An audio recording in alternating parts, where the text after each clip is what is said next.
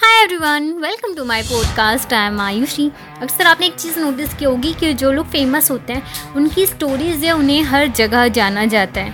But still जहाँ people जो famous नहीं है, उसके बावजूद भी जो उनकी स्टोरीज़ है, वो बहुत इंस्पायरिंग एंड इंटरेस्टिंग होती है.